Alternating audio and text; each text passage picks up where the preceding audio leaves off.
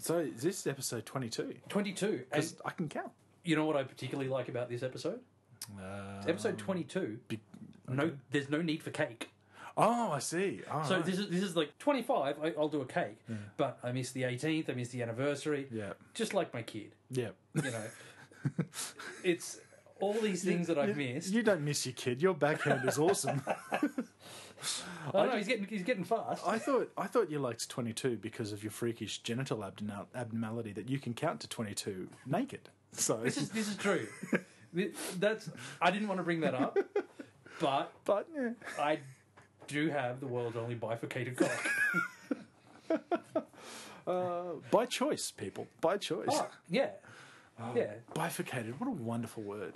Up there with desiccated. I'm a huge fan of desiccated. Yeah. Bifurcated, desiccated. We should try and somehow utilize them as often as possible. Yes. The listeners at home or in the car or at the gym, wherever you are, wherever you're listening, I want you to keep a tally score of bifurcated and, and desiccated. See how, see how we go.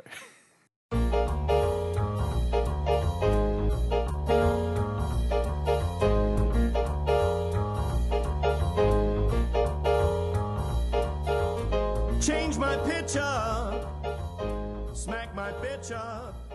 I said, change my picture. That actually segs very nicely. I, you know, I love a good unintentional seg. Where people listen, mm-hmm. we are international. We have Say it ain't so. legitimate, Yeah. honest to God Canadian listeners. Well, welcome. Willkommen? No, wait, that's not right. Is it Diplomatic community. bien, bienvenue? Yes. Bienvenue, welcome. That's I right. think that's right. And Yeah, it's- maybe they're not the frogs. I don't know. Yeah. Welcome anyway. Legitimate Canadian fans. Yeah. So, All the way from Canada. welcome, eh? welcome here. you wonder best you're wondering what this is about. we don't have Uh. Canadian listeners anymore. Yes. so it was a fun experiment while it lasted. Oh, we've bifurcated our uh, our listeners. Oh, we, we, we, they've been completely desiccated. Desiccated. Yeah, the best thing about desiccated is People you, get it wrong with des- yeah. Oh, that guy that came in and said, "Oh, this, this is just a flagrant, uh, no, sorry, a fragrant abuse of authority." And I said, "Yes, it does smell." oh, it's wonderful. Even I can't fuck it up on purpose. Yeah. Anyway, what do you do? Ah, so episode twenty-two. I'm pumped. Yes. I'm pumped. I'm pumped. I'm pumped. I'm pumping people. People, if you could see the pump, I'm pumped, it's it's a thing of beauty. but I don't want to peak with the pump. You don't can't peak with the pump. you can't peak with the pump. Take your per diem. Ah. Actually, got a little schmutz on your mic. I'm really sorry. it's only like it's, it's a bubble. It's okay. You're, we're all good. I don't want any mishigosh about it. Oh, good So, And, and welcome to our Jewish listeners. not the Canadian. Could there be Canadian Jews? I Do they let them into Canada? a Canuck schmuck. Love it. And that's the chapter of my third, third chapter of my book, The Canuck schmuck. Canuck Schmuck. um, news. Excellent. News theme inserted here. That's what the Canadian listeners say. to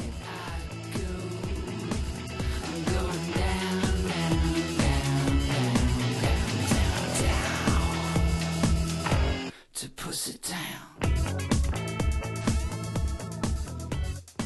I want to start off Please with the do. news. Please do.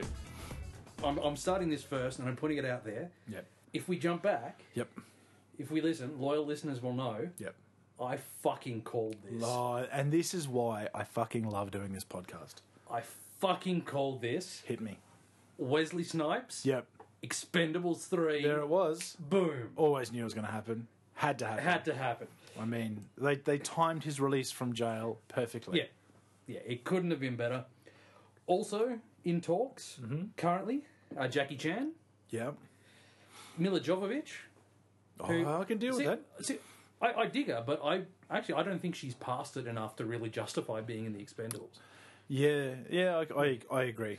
But the one that excites me more than Wesley Snipes, you know, you yeah, know who it is, Yeah. Nicolas Cage. Oh, oh, it's so exciting. I can. I, I'm. I'm hoping this is. Con- this is still not confirmed. Still not confirmed, but He's got to be the villain. Ah. He has got to be the villain, and and Wesley Snipes has to be his his his right hand man, his dragon. So Jet Li's out, Jackie Chan's in. Well, yeah, because it's a, it's a quota.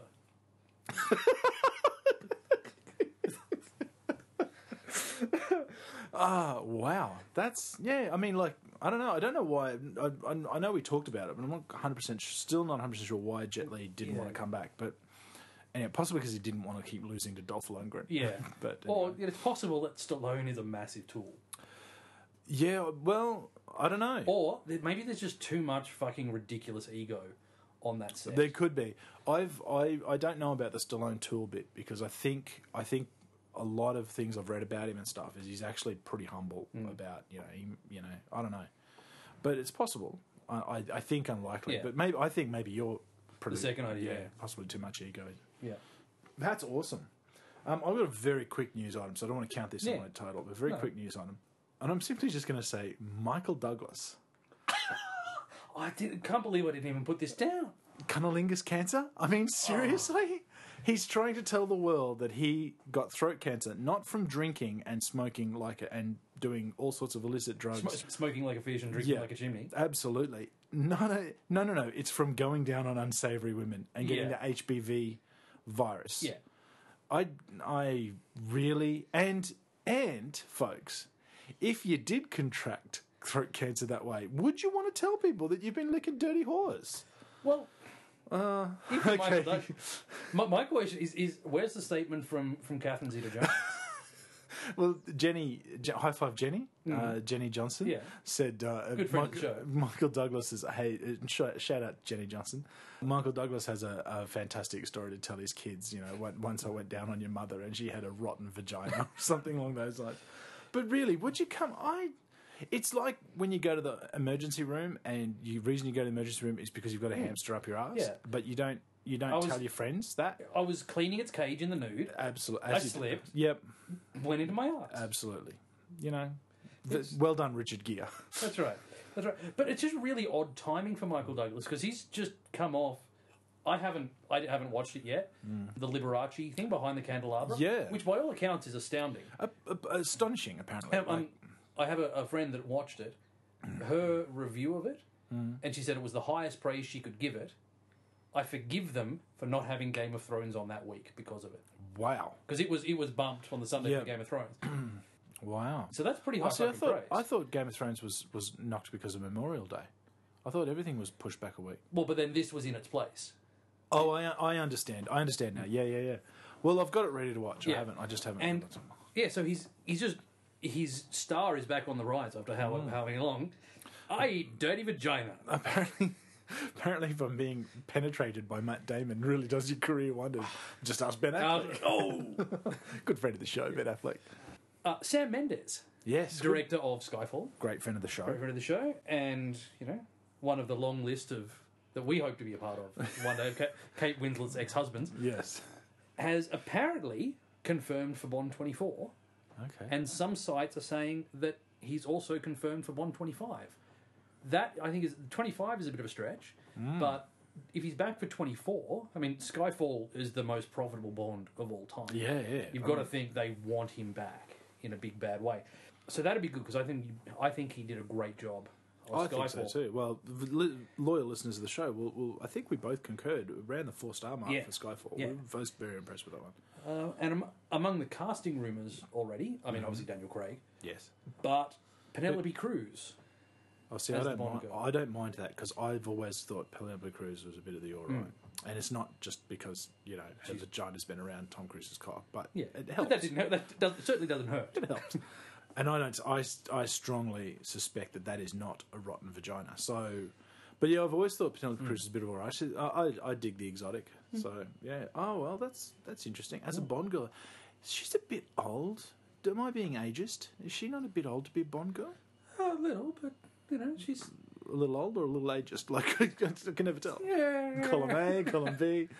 I don't. I mean, she's. I still think she's quite attractive. Yeah. But yeah. speaking of attractive women, Jennifer Organs got married. Yeah. Anyway, Not even an invitation. no.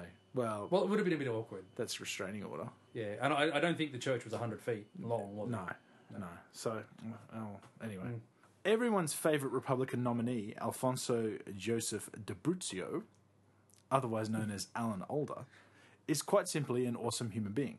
Uh, My love of people who support science is, is well known, and I've just learned, so this could be old news, and I apologise, but I have just learned, so therefore it's important, that Alan Alda, currently a visiting professor at the State University of New York and Stony Brook School of Journalism, and who was also a member of the advisory board for the Centre of Communicating Science, he teaches acting to those in the scientific community in order for them, them to present their work in a more interesting and and captivating, appealing fashion.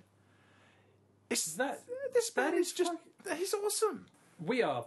We've, we've made no no. We are all about the love of science. Yeah. I'm. I'm not. I freely admit, I'm. My brain's not wired that way. I can't do science.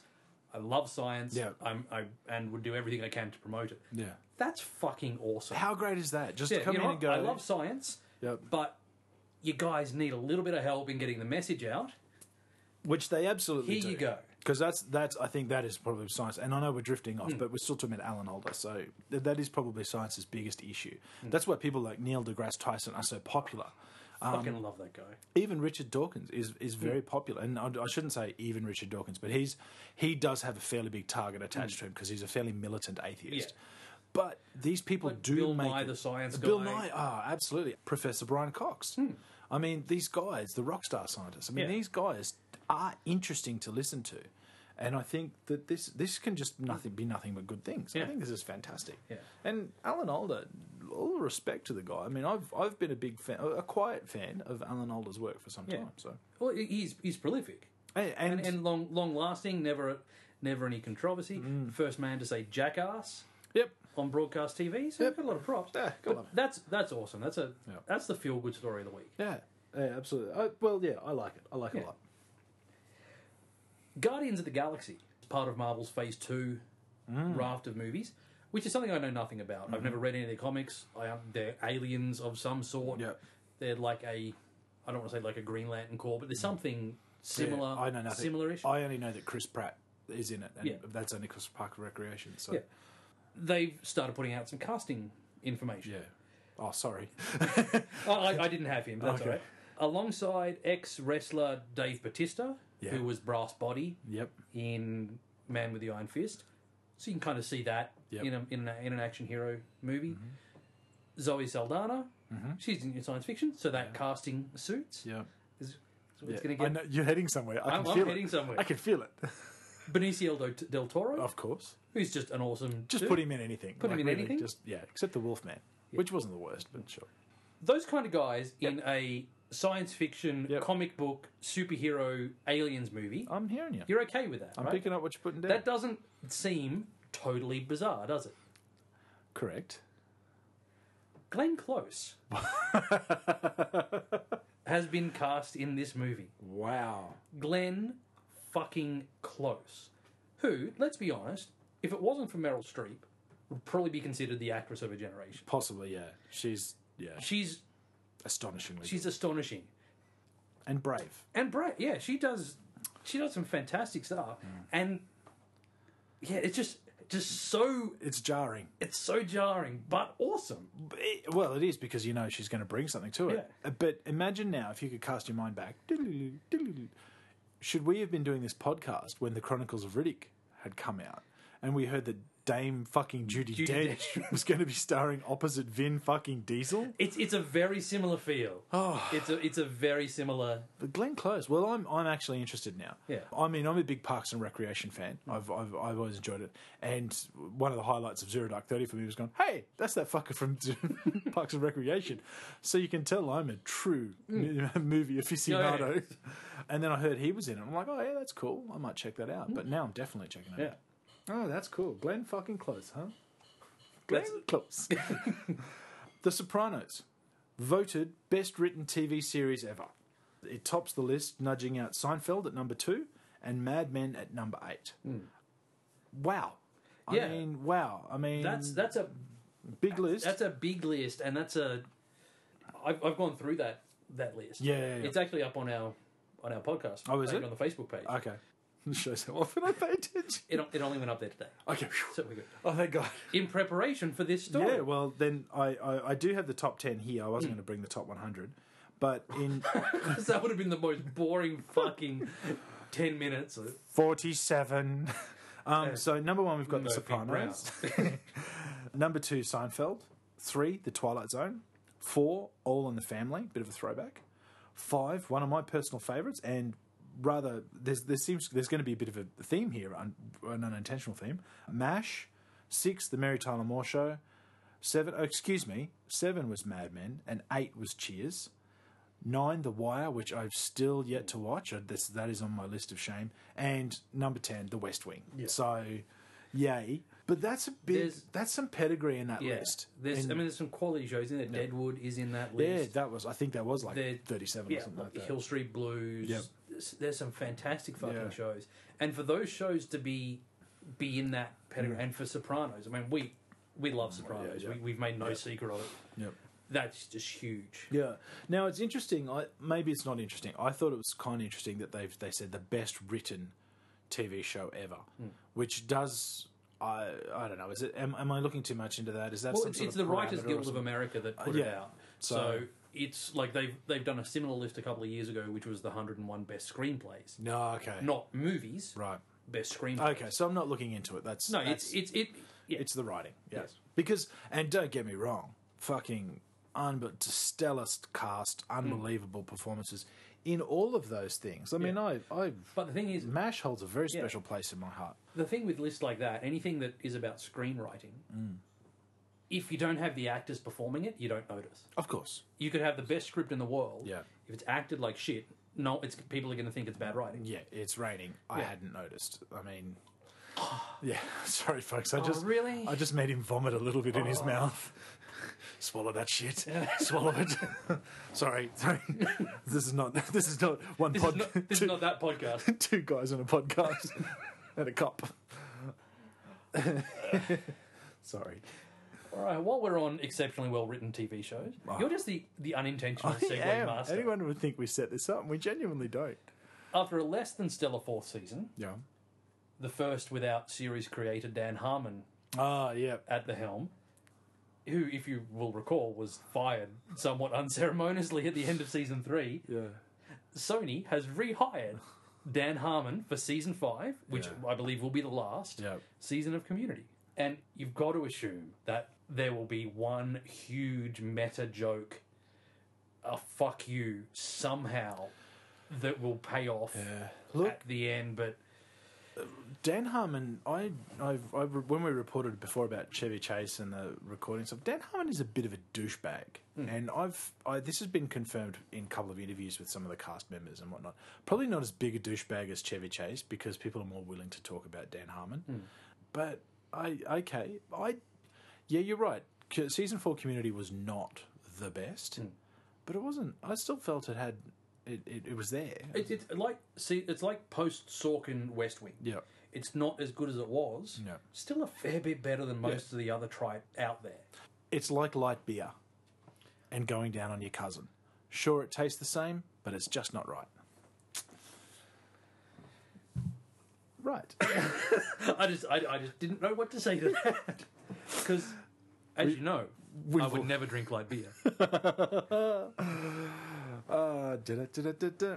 Fans of the classic 1970s anime Science Ninja Team Gatchaman are one step closer to seeing a live action, finally, adaptation of this franchise with the release of a 30 second teaser trailer on the film's website. This marks the second attempt to make a gacha film in recent years, Gatchaman film in recent recent years. Paul Dini of Batman animated series fame penned a CGI movie that was scrapped when the studio Imagi Studios went under. They did the t- animated TMNT movie in 2007. That was pretty shit house. They closed their doors in 2010, and apparently they've got a release date August 24. And the teaser is is one of the horrible teasers where it just shows you fuck all. But I'm going to post a couple of pics and the trailer up on the Facebook page. But I'm really excited because I've You're a gacha man. I am. I'm. I am a bit of. I'm a bit of old school anime fan, and Battle of the Planets was a big thing. And then to, to actually learn the new or see the new Gatchaman, or, or rather the real Gatchaman, I'm excited by this. I really am. I think it's. I think it has the potential to be really fucking good.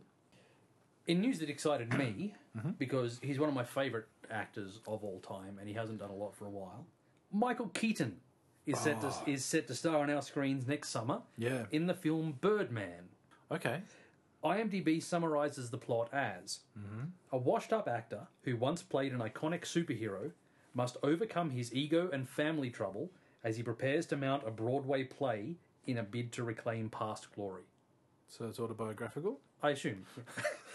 the film also stars Zach Galifianakis, Ed Norton, Emma Stone, and Naomi Watts. No word if Keaton is the washed up actor, but we can only hope. Yeah. He's, he's the right the right sort of Oh, age for it. absolutely. Yeah. The last time, the last major outing for Keaton was as Ken in Toy Story 3 in 2010. Oh, I Uh, remember but his apparently, voice, yeah. IMDb shows him as being in the new RoboCop movie. Yes, yes, I know. He, oh, that's that's confirmed. Though that's definitely happening because I've I've heard him in an interview talking about it, and he's he was just sort of Yeah, saying 'cause- it's a bit of a laugh and I like me some Michael Keaton. absolutely, Like the Batman movies, yeah, obviously, but you know, Out of Sight, Jackie Brown. yeah. I mean, same character, obviously. Yeah, yeah, yeah. Well, and I actually really, I kind of liked his his kitschy movies, Multiplicity, Mr. Mum, Speechless. I, I don't know. I like Michael Keaton. I think he eh, absolutely kick your ass, chilling in Pacific Heights. Back when uh, it, it- I don't think it holds up, unfortunately, because there's too much now. It's like, well, why wouldn't you do this? Why wouldn't you do that? Which is a real shame when it comes to a lot of movies in that regard. Ah, look, good on him. I am, yeah, a welcome return to the screen for Michael Keaton. My final news item for this evening, this this podcast is Warner Brothers has restarted work on an adaptation of the long-running Eisner Award-winning comic book from Vertigo, Fables. Like fellow Vertigo title Y the Last Man, which we've spoken about before, Fables has been in and out of, or basically development hell, for nearly a decade. At 2004, Warner Brothers tried to get a film going with the Jim Henson Company, but it never even reached the writing stage. Four years later, ABC tried to turn in the comic, turn the comic into a TV show, which would have, which probably would have worked and would suit the medium, but that failed. Though rather suspiciously, a couple of years later, they greenlit Once Upon a Time. Mm. So, yeah, anyway. So, Fables, for those who don't know, uh, Fables centers on the real life existence of fairy tale characters living in a secret community called Fabletown. It's a really good series. I've been in, in and out of the series for a while. It's it is long. It is an ongoing thing, and it, it's well well worth having a look at it. But they did get into some pretty. It's an adult comic for sure. Yeah, no, I, I've read I've read some of it. I've read I think the first like, the first arc, the first Yeah. like a volume, I guess you would call it. I've read that, but that's no, I, I had heard that. Yeah, The Fantastic Four, the new Fantastic Four writer, Jeremy Slater, is reportedly attached to the script with a, a director I hadn't heard much of, I, uh, apart from uh, the movie I'm about to suggest or say, which is A Royal Affair, Nikolaj Arcel. So Okay. yeah, his name doesn't didn't ring a bell. I didn't research him, but his name didn't ring a bell. So that's uh, I, look, I. I'm, I'm thinking, I'm really thinking it would work better as a TV show. But Because then you've got Once Upon a Time, which is Yeah. very similar in in, in style, well, in concept, if not in style. Yeah, which is a shame because Once Upon a Time's pretty gash. Kids like it, but I think it's, I Yeah. think it's pretty gash. I watched the first. Well, there's already a spin off for it as well. Is there really? Yeah. Oh. They're happily ever after or something. I don't know. I don't. a sitcom. I, so reviews. Yes.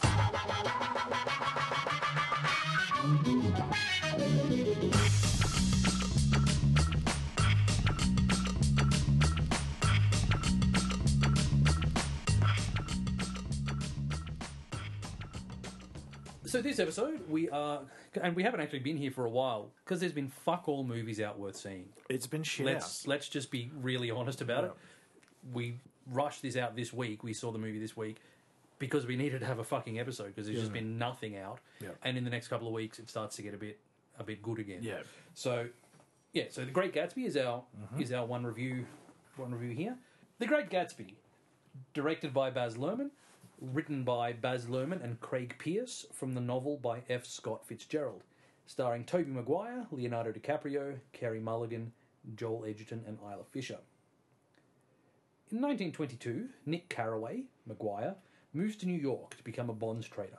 He rents a small cottage next door to a mansion owned by mysterious millionaire Jay Gatsby, DiCaprio. Nick has family across the bay in the form of his cousin Daisy Mulligan and her husband Tom Edgerton. We also find out that Tom has a mistress in mechanic's wife Myrtle, Isla Fisher. Gatsby is constantly throwing extravagant parties at his mansion, to which Carraway one day receives an invitation. The party is the height of 1920s excess, and Nick meets the enigmatic Gatsby, and they strike up a friendship. Throughout the, the course of the film, we begin to question, as Carraway himself begins to question, what is the truth about Gatsby? Is he who he says he is? Why is he so interested in Nick? Why does he throw these parties where no one has ever met him or no one knows who he is? I have never read the book. It was never a required reading in any of my English classes.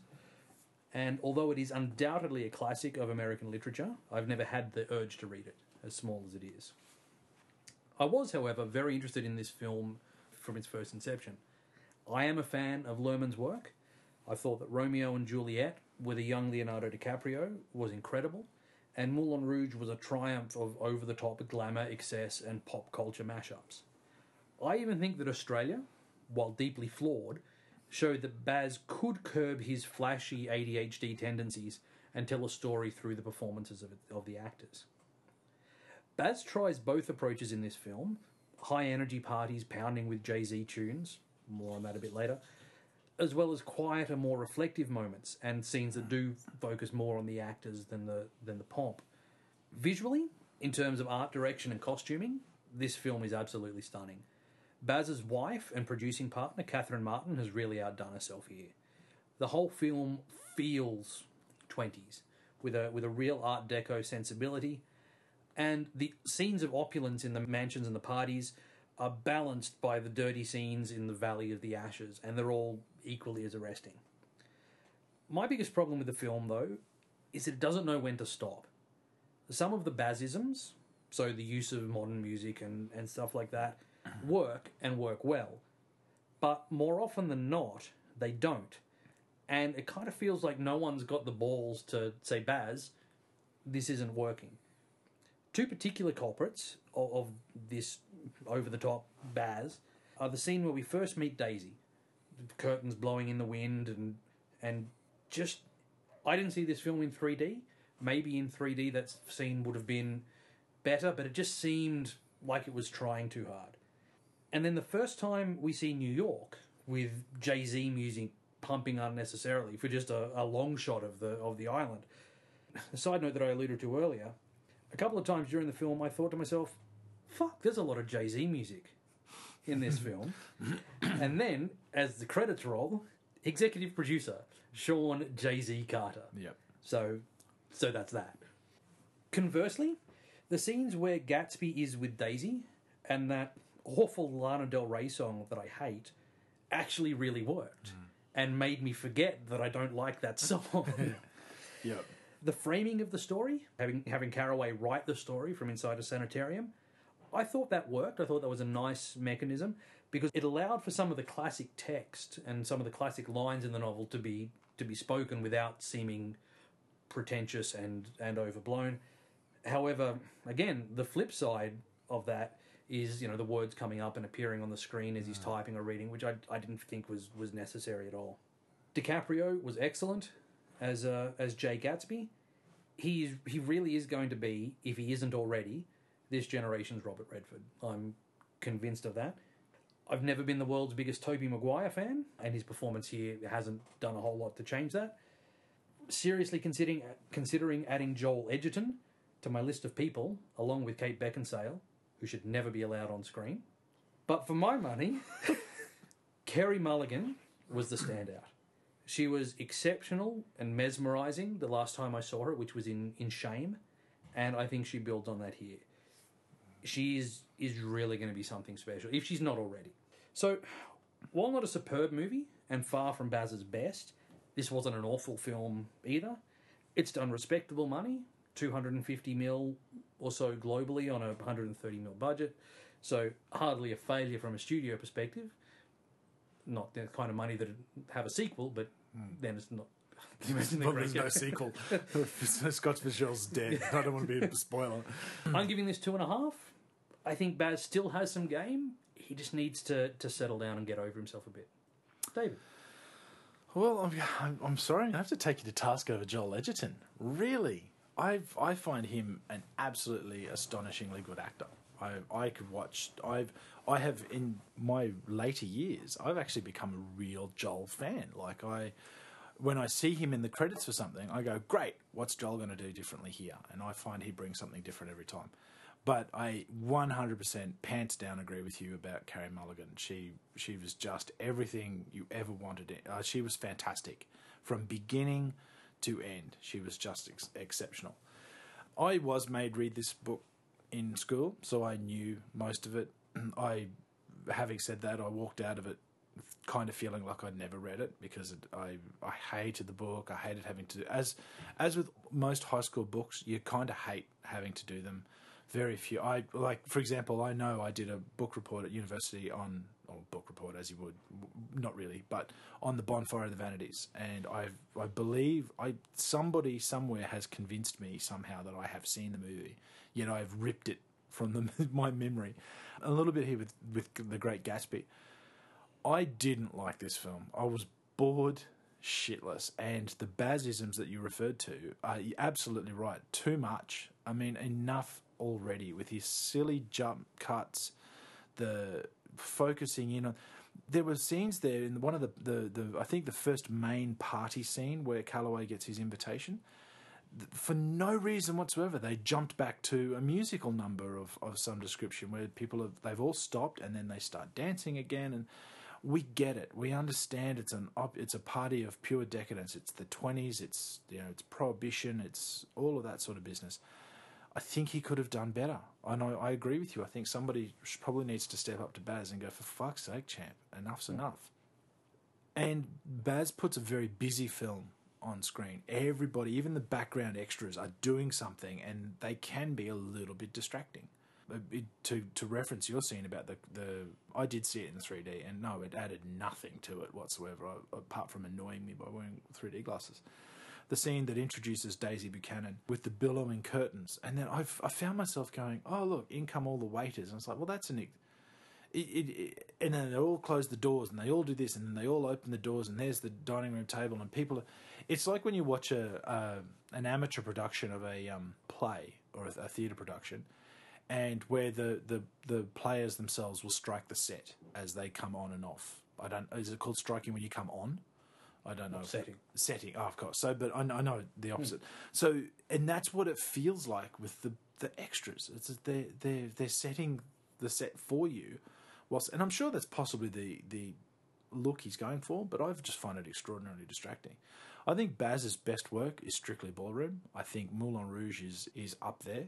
But I agree with you in- insofar as an adaptation of a pre, well, a well loved story in Romeo and Juliet. So I probably just got to separate that out from original mm. work to an adaptation. Is is brilliant, and I think what Baz should have done is gone back and looked at the party scene in Romeo and Juliet and applied that to The Great Gatsby. Pacing was a big issue for me with this film. It, it the book drags a little bit despite its its size. And for me, another thing that re- you talk about that modern concept with the music and it's a Bazism. I don't mind that he puts modern music in it, and it kind of, oh yeah, that's right, yeah. Hmm. In the way that the twenty Roaring Twenties music would make people start clicking their fingers and moving. Well, I, I likened it to the use of profanity in Deadwood. Perfect, perfect, yeah, absolutely, because it it needs to be the impact of our time. Hmm. But I, the word, the, the words. In fact, it's funny you mentioned that the words appearing on the screen at the end and the, the them drizzling and all that there was no place for that particular sequence. It could have worked better if he had to do it at all, of Tobey Maguire walking down and the, the words forming out of street signs or, or shop windows or something if it had to be there. But I just it just appearing on the screen just felt silly. It felt forced and Yeah. yeah. And so I think someone needed to get into to, to um, Luhrmann's ear and say, "No, enough's enough." I didn't hate it. I just didn't like it. I was bored. So I have. It, I'm sort of a bit. It's a bit of a split decision. Personally, I I, I would. Ne- I will never see this movie again. I have no interest in it. But you have to commend the actors. You have to commend the the visual style of it and all that sort of business. So I'm just going to give it two stars. And people will either like it or they won't. It, it, this will be a polarizing. And, and, and it, so far it has been. Yeah. It has been a largely polarizing. Uh, look, I don't, and this is, and I, I, I don't like to sound like a movie wanker, but so often I am. This, this particular, unlike the book, which I seem to vaguely recall, there is a reason it's a classic. This, this movie had no soul. That's what it, it, it lacked soul. Yeah. I, I didn't really. I basically only cared about Carey Mulligan, and I knew everything that happened there anyway. Yeah. And the story is so contrived. We've seen that story before, and the the reason is because not contrived. Sorry, um, it's a trope. That story is a trope, and the reason it's a trope is because it was written way back in the fucking boonies. yeah. and and that was it. It was written by Scott F. Fitzgerald's experiences Yeah. in the Depression era twenties. Anyway, that's how I feel about it. But Joel Edgerton, really? I just didn't. Maybe it was his character. Okay. In this, it was just. It just seemed so one dimensional, and he just seemed plodding through it. Okay. But then I, I can't really think of that much that I've seen him in that I've liked him in. Warrior. Except for Warrior. Hey, I mean that's okay, yeah, actually, if you. because that was I- like I your- didn't- that was your top film of Yeah. last year. Like that. Yeah, to be, to be honest, I completely forgot him in place of Tom Hardy. But you, you're right. Yeah. I would like to revise my I, it's perfectly acceptable But- to have it. I mean, I yeah. can't stand Leonardo DiCaprio in a couple of things. Like Shutter mm. Island, for shit's sake, gives me. The, mm. I mean, I didn't like the movie. but you didn't like that. yeah, but I mean, I, I did notice though somebody's been to Leo with a bit of Botox because his his his his between the eye, whatever you call this bit, mm-hmm. crease was significantly lesser in this movie. than especially, I mean, Inception. I mean, you could put a fucking coin through this. anyway.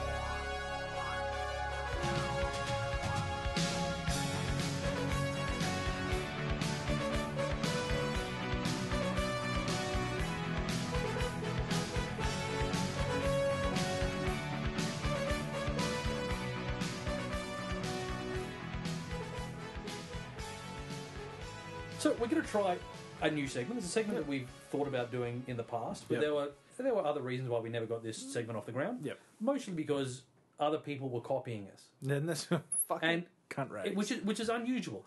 Ideas that we've had hmm. that other people are doing before we've done them. Preemptive copy, Inception. Ah. They've been incepting us, but now that that shit's all done, yeah, we can get back into you know having our ideas Absolutely. and doing them. Well, we can desiccate our ideas out We there can. in front of. We can. I'm known to disseminate. An idea which no, and this is as far as I know, an original idea. Yep. Top five list.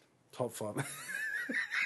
I thought you were going to mention the topic. I thought, yeah, no, that's all right. No, top five. Yeah, like, top five. Absolutely. So- top five. Have we got a theme? I, I've got to think of one. Uh, There's got to be a good top yeah, five. we'll have a think about it. We'll, the theme of this week. So what we're going to do? We we picked both picked five. I hope five things on a theme. And as weeks go by, it can be it can be different. It could be top five times we've seen Ewan McGregor's cock, yeah. or top five Kate Beckinsale ass shots. Yeah, yeah, yeah. Or, or we could do other things like um, top five music scores. Yeah. Or So- you know, occasionally we, we can get away from Yeah. cock and ass. but it won't happen very often, No. I assure you. So, in honour this week of Game of Thrones Yeah.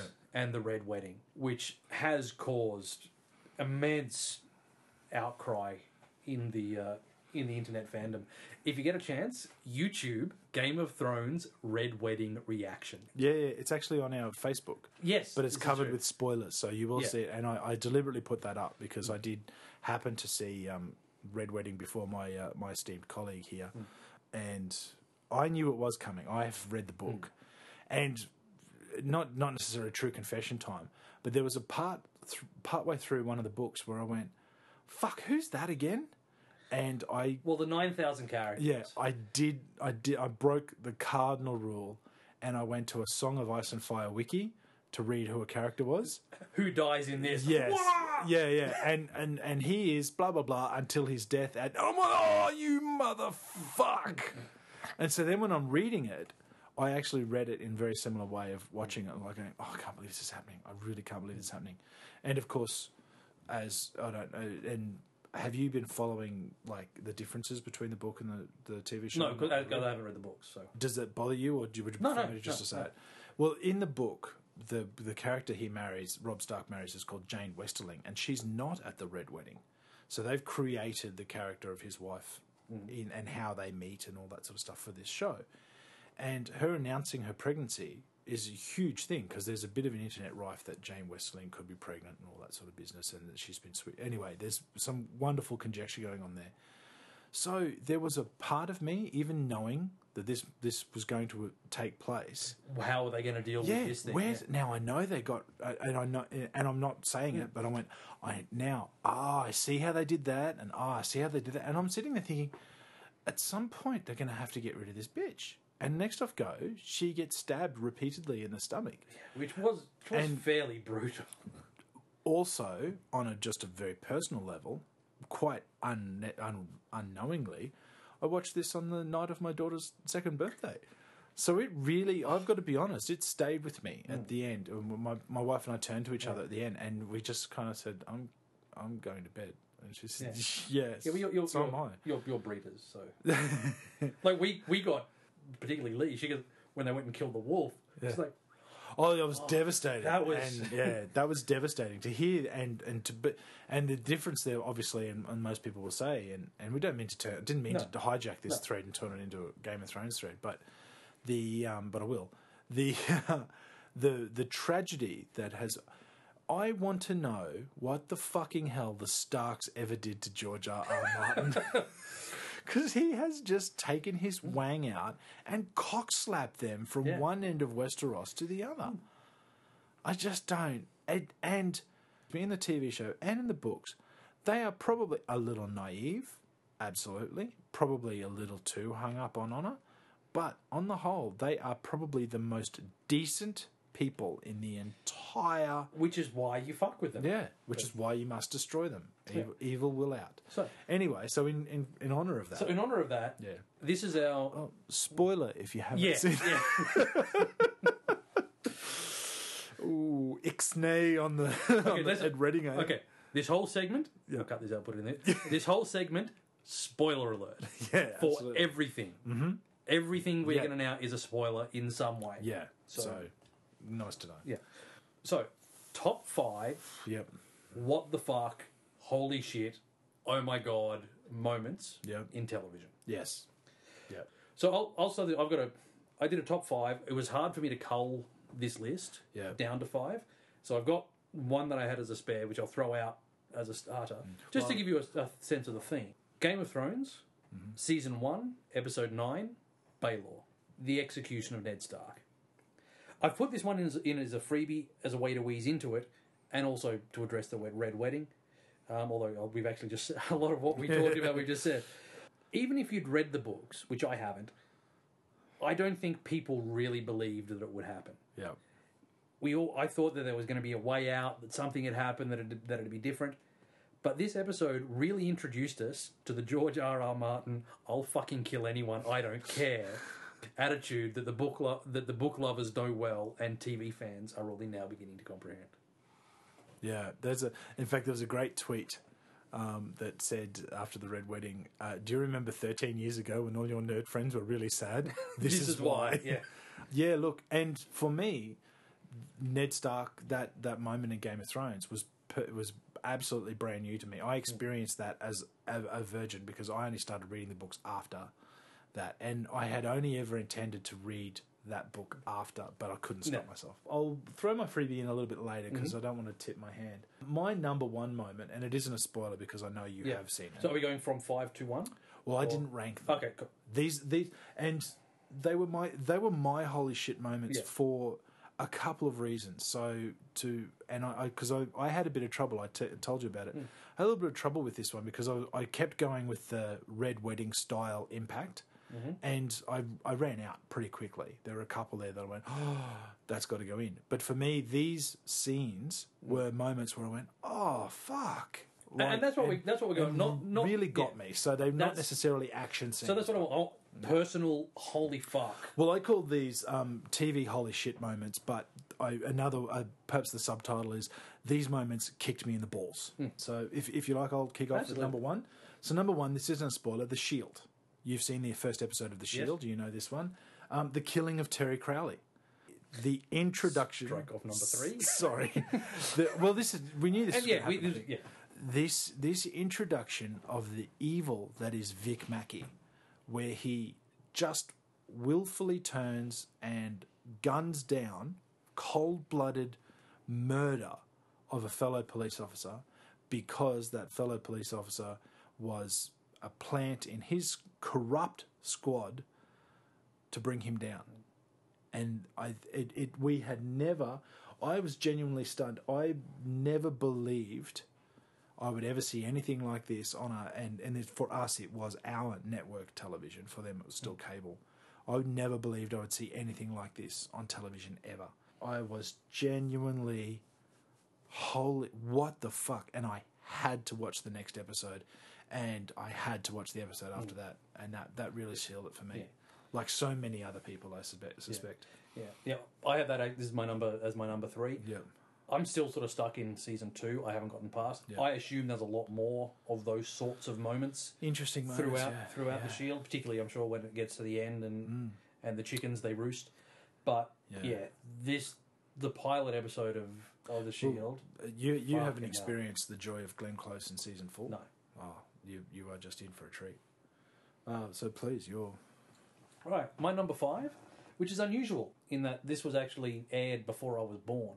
But I've seen this a number of times on TV because the show gets played a lot. MASH, holy shit. season three, episode twenty-four. Abyssinia Henry. Yeah, there's my number four. Yeah, Lieutenant Colonel Henry Blake, CO of the MASH unit, gets his honourable discharge and leaves Korea. At the end of the episode, Radar walks into the OR and tells the surgeons that Henry's helicopter was shot down over the over the Sea of Japan and that there were no survivors. Yeah. Some research. This was the first time that a major character had been killed off like that in a primetime TV show. And this still stands up as one of the most shocking moments in TV history. I said, uh, there was no, I didn't see it till it was 10 or 15 years old. But still having, you know, been watching MASH, as you do, it's like, fuck, it's, it's, a, it's a gut punch. I it can- really is. I can remember watching MASH with my parents, and I can remember their I can remember viscerally their reaction to that news, and because I didn't quite understand it, I didn't know. The- As a kid, you, you often don't realize who people are talking about and whatnot. And, and my parents were both. My my dad. I remember my dad's reaction was was just oh no, like it was it was it was genuinely like if someone you knew was was actually killed. So then, cut forward to a few years later, and as you've mentioned, MASH is uh, a being a brilliant show, is prolific in its constant reruns. I used to find that I would find sit down of a of an evening. I think at one point it was showing at like five thirty or something. That's like always the episode you catch. that. no. Well, no. I I start. I ended up watching the original, hmm. and or the, not the original. I actually ended up watching the movie, the original movie first, with Donald Sutherland in it, and I went, oh, I'll I'll check this out. And just through pure happenstance, it said Mash is starting on Monday, and I started watching it, and bang, bang, bang, bang, bang, and so I am so invested in this show that I had completely forgotten about it. And Henry Blake's leaving, and I went, "Oh, I'm sad he's leaving." And then, yeah, then the gut punch of that, mm. and that scene where they pan through the OR, and Hawkeye's got tears, and he's the Colonel mm. Potter's got Houlihan's crying. It's just, mm. yeah, talk about that was a kick in the balls moment. And they weren't given that script, that page of the script, until like an hour before filming. Oh, so it was a surprise to them. Oh, okay. I, but that and that just goes to show that's that's fantastic because I mean you could almost say, well, why do they give it to them at all? But I think the reaction needs to still be within character because I think people need to. Yeah. Yeah. Well, that was my number four. Well, along along that same vein, then I didn't write down. Unlike you, I didn't write down episode. No, I was just a bit anal, that's all. uh, the episode of Scrubs with Brendan Fraser. Uh, that, that was shortlisted Yeah. for me, though. uh, Brendan Fraser portrayed Jordan's brother. I think his name was Ben, Mhm. and Perry Cox's best friend. And throughout the show, he's he's annoying, he's lovable, he's wonderful. We find out he's sick, and then lo and behold, we actually find out that he's dead. It was they sixth sensed it, hmm. and it was gut wrenching. It was really, truly, honestly gut wrenching. I I I remember unashamedly weeping at, at the funeral. I'm just and it was a moment because th- that show that show vacillated sometimes between being completely absurd and unbelievably touching, and that was one of the few moments where I truly and and uh, John C. McGinney, Mc, McKinley Mc, McGinley I think you say his name, just just absolutely kicked that moment out of the park, and it just. It was really effective. That was a holy shit moment for me. That was Yeah. just oh fuck. Yeah, yeah, because there you go. The show just was Yeah, it's completely yeah, irrelevant. But then, but then, yeah, they'd throw an episode like that out. The Michael J. Fox episodes, Yep. Almost like they were reminding you, you know, we can we can do shit. we can fuck you where you Yeah. live. Yeah, absolutely. Yep. This one, I don't, I don't think you've seen the show, and I believe you have no intention of it. So, spoiling this won't won't give it away. Dexter, Yeah, no. the uh, the final episode of season 4 The Getaway. Having tracked and chased and finally killed the Trinity Killer, John Lithgow, Dexter returns home to find his wife Rita dead in the bathtub, murdered by Trinity, and his infant son sitting in a lake of blood on the bathroom floor. yeah, that's Visually, incredibly powerful yeah, you've had four seasons of this relationship between Dexter and Rita building up, yeah, and then bam, she's dead. In a show that's full of blood and full of brutality, it was just a personal. It just made it hard hitting, hard hitting shit. Well, this was my Walking Dead potential spoiler. I'll skirt around it. People who who know know the show, I'll simply say the Sophia moment and the Carl moment uh, with his mother. An unbelievable. This this show takes can really take you on a ride. It's so far removed now from the comics that it's fan, it's even more fantastic if it could be possible because the comics are extraordinary. There's a, a scene there's a series where we're we're looking for Sophia. We're we're, we're searching for for something some sort of redemption. People have and it's a second season episode and people are saying the second season is probably the weakest and I disagree completely because I think it's a um I think it's a testament of storytelling because they finally said okay you're all dead. Like the world is dead. Like it's completely fucking dead. And every time you try and find an ounce of fucking humanity in this world, a zombie comes and eats your face. you know, and that's that's if you didn't laugh, you would would would fall into a, the fetal position and hysterically die. This this moment that I'm referring to, and again, I really because it is pretty big and it's a big overriding arc, just really drives home the horror of everything. Because you watch this show, and there there's moments and you do kind of go oh when they smash a zombie's head or something and it's quite tense but it's oh it's oh I smashed the shit out of zombies and occasionally you find yourself going oh man if I was there I'd fucking I'd, I'd 86 that bitch and I'd uh, and then all of a sudden it just grabs you by the nutsack and says by the way we gave George R. R. Martin lessons on how to fuck with you. And that's what they've done. So, for fans of the show who are listening to our show, for me, it was the Sophia moment and followed very closely by the Carl situation with his mother. Um, and that's all I want to say because you will catch up with it and Yeah. you will, it will. I, I appreciate that. That's, that's why I checked with Dexter whether you yeah, had any yeah, I have no intention. I can't, I just don't like it. My number two, Yep. Battlestar Galactica. Okay. Season 1, Episode 13, Kobol's Last Gleaming Part 2. I know that. I now I know exactly what you're referring to. Yeah. After a mission to plant a nuclear bomb on a Yeah. Cy- on a Cylon base star, Yeah. Boomer, who has been worrying that she is a Cylon, comes face to face with herself Yep. and realizes she is in fact a Cylon. When she gets back to the ship, she's greeted at, on the bridge on the CIC by Admiral Adama, who congratulates her for a job well done. She raises up a gun and shoots Adama twice in the chest. Yep. Credits. That's how you end a fucking season. Yeah, that That's- just happened. Yeah. Yeah. Oh, yeah. Just holy shit. I, I, yeah. I, what the fuck? Yeah. Oh, yeah, just yeah. so out of the blue. There are a couple of BSG moments that I had thought about. Yeah. I thought about Dualla shooting herself in the head, Yeah. which just came out of nowhere, which is sort of a personal moment. Mm. When we find out, like, the four final, the Fantastic Four or whatever they, they call them, but the final five. the final five, Yep. yeah. But then just that, That it takes the cake. Yeah. yeah. Kara Thrace coming back from the dead, all that sort of stuff. Yeah. No. but yeah, nothing, Boomer shooting a Nothing beats that. fuck. Yeah. And we we've talked about it. We've you know had the phrase, and you know we berated our wankiness. You know, Hmm. science fiction is either pre BSG or post BSG Yeah. because it, it is a a, a cha- game changer. It's game changer, absolutely. So well, then I can I can actually throw in one of my um my because it's a mash one, Mhm. and it's in the uh, the final episode ever. Goodbye, farewell, And amen, yeah. amen, yeah. And it's the uh, for those who aren't familiar, the episode opens with Hawkeye in a, mental hospital. He's had a severe mental breakdown. He literally has com- he's completely lost his marbles, and he's just re- regressed into himself. And we've got stalwart of the show, Stanley. He's a psychologist, is is treating him, and and Hawkeye is reliving this over and over again. This situation with where they were caught behind enemy lines.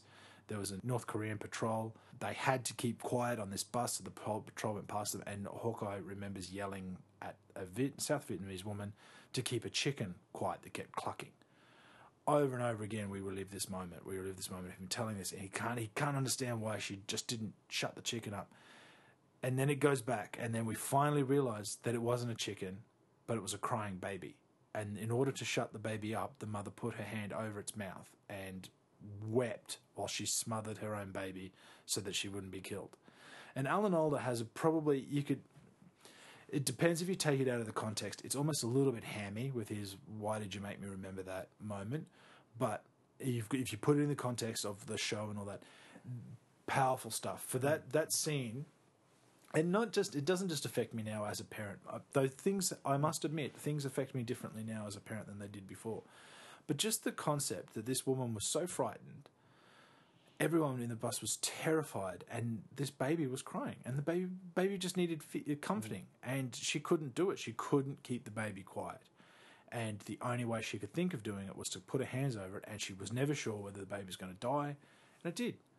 And that's terrible and no wonder you'd block that freaky shit out. Yeah. that would fuck you up. And because he yelled at her shut that ba-, and what he actually said was shut that baby up because they're frightened and yeah that's it's a pretty impactful Well, moment. a- a- as a show, the reason why it's one of the greatest shows of all time Mm. is at the time, like seventies, early eighties, Mm.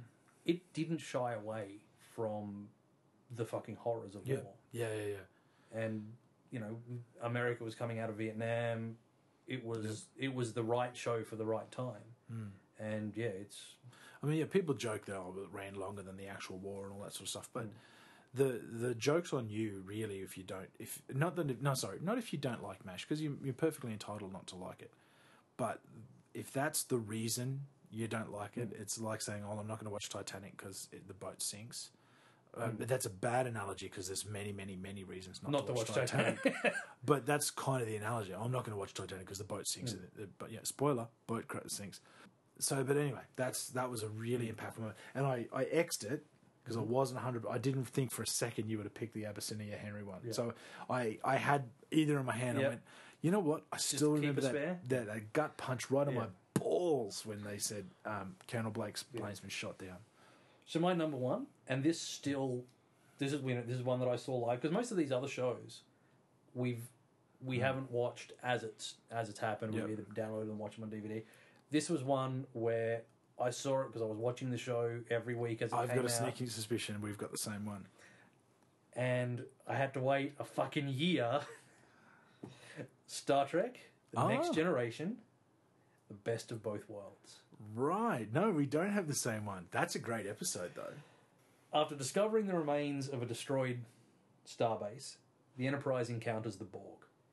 After a little bit of cat and mouse, the Borg board the Enterprise and abduct Picard.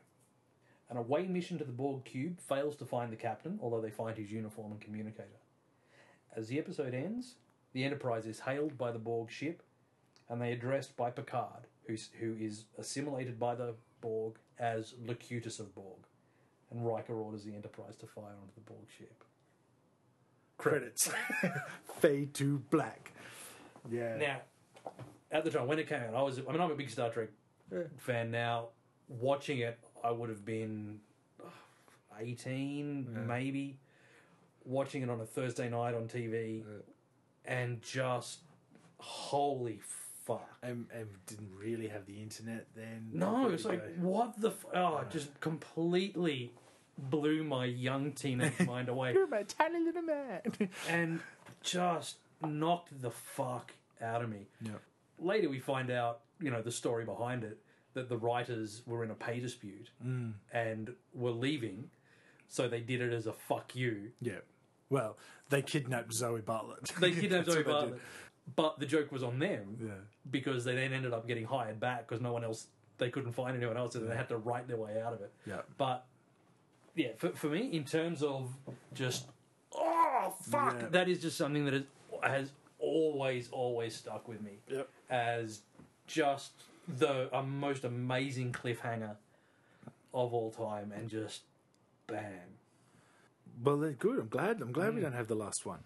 I too was watching this show like you as it came out, desperately week for week, waiting for the next episode, and I just couldn't couldn't believe what you know, like how great this show was. And as I said, unfortunately, unintentionally, there's been a bit of a theme, but I'll, I'll I won't keep you hanging. Fifth season episode, twelfth episode of the fifth season of The Sopranos. Long term parking. Yeah, oh, believe me, it was shortlisted. the the death of Adriana. I, was, I for a nanosecond I thought, no, that's her real name. Don't say Adriana. That's her real name. Just you knew something was happening, but then you, in the, for the first time in a long time in a show that it was fairly unforgiving. You you kind of thought this poor girl. She's like Tony's going to see sense. They're going to you know, and or or conversely, like I remember saying to myself, why doesn't she just straight away go to Tony and say, "This is what's happened to me. I need to leave. I need to get the fuck out of town," or anything like that. It's but you realize, and and what you realize is that um, Tennessee, Moltisanti, Tennessee, or Tennessee Moltisanti chose the family. He didn't go against the family. So when Syl, everybody loves Syl, is driving her along and she's looking out the window and it's just that, that dreamy moment, the music's playing, and then they pull up into the woods and she's no, no, no, and he's like, Come here, you cunt and Yeah. and then off screen. It's off screen. She's crying, desperately trying not to die and whatever, and crawling her through the thing, and then just still just cold blooded guns her down. Black credits. Uh, yeah, thi- yeah. this was so close. Yeah. You would not believe how. As I Yeah, said, there were a couple of moments that was. It was a Sophie's choice, Yeah, yeah. and yeah. unfortunately, that was just one that didn't quite, quite get there. But yeah, No. that's it was just. Yeah, no, that got me. That really, truly, just bashed me right in the balls. Because once again, you then realised because we, I think at that stage we knew there was only going to be one more season, and it was going to be broken up into two. So Mm. Yeah. it really was six and seven and seven, eight. yeah. I don't know what six and seven. I don't Yeah. know why they fucked around with it.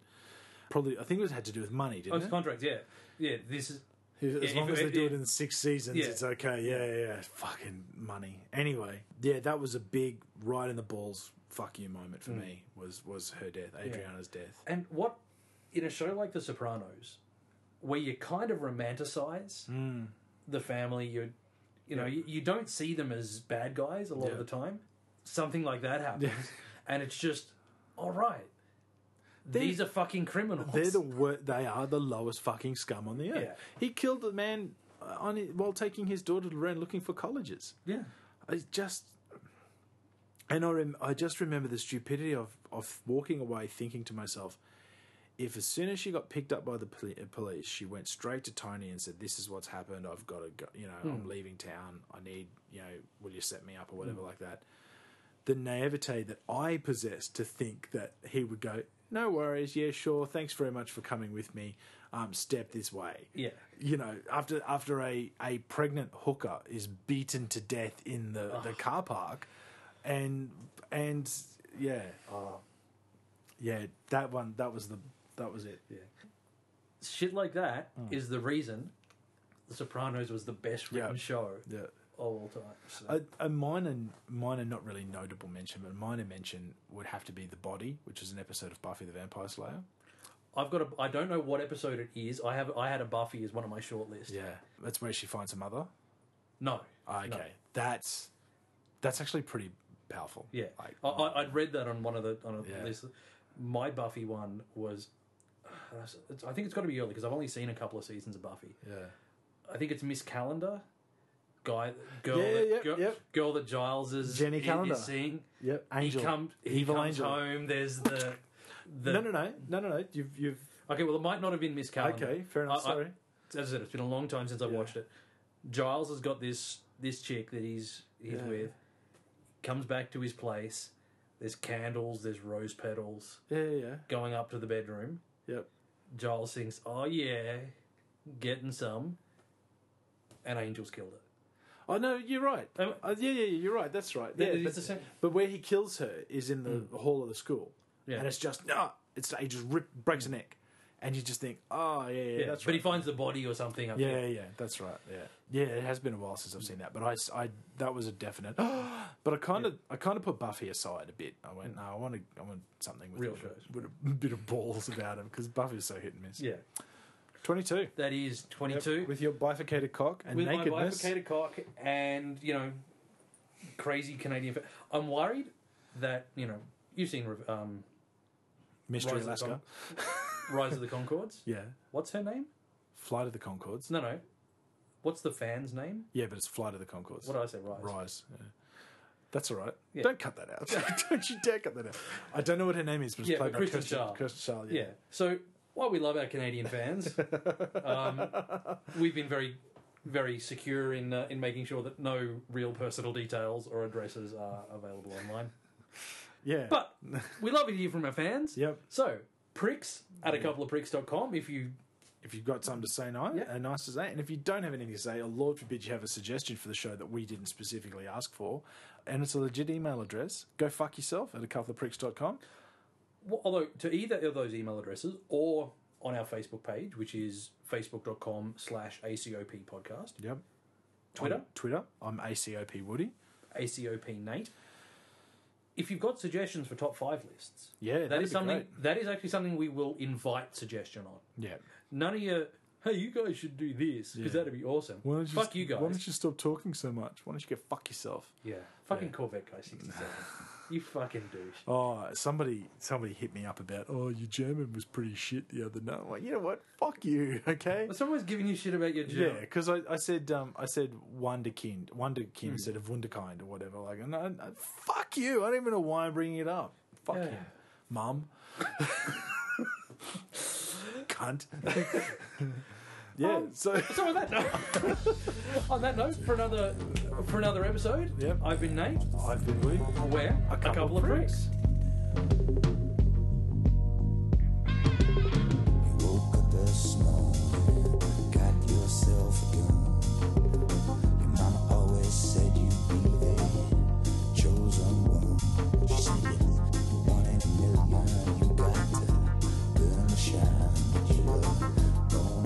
bad sign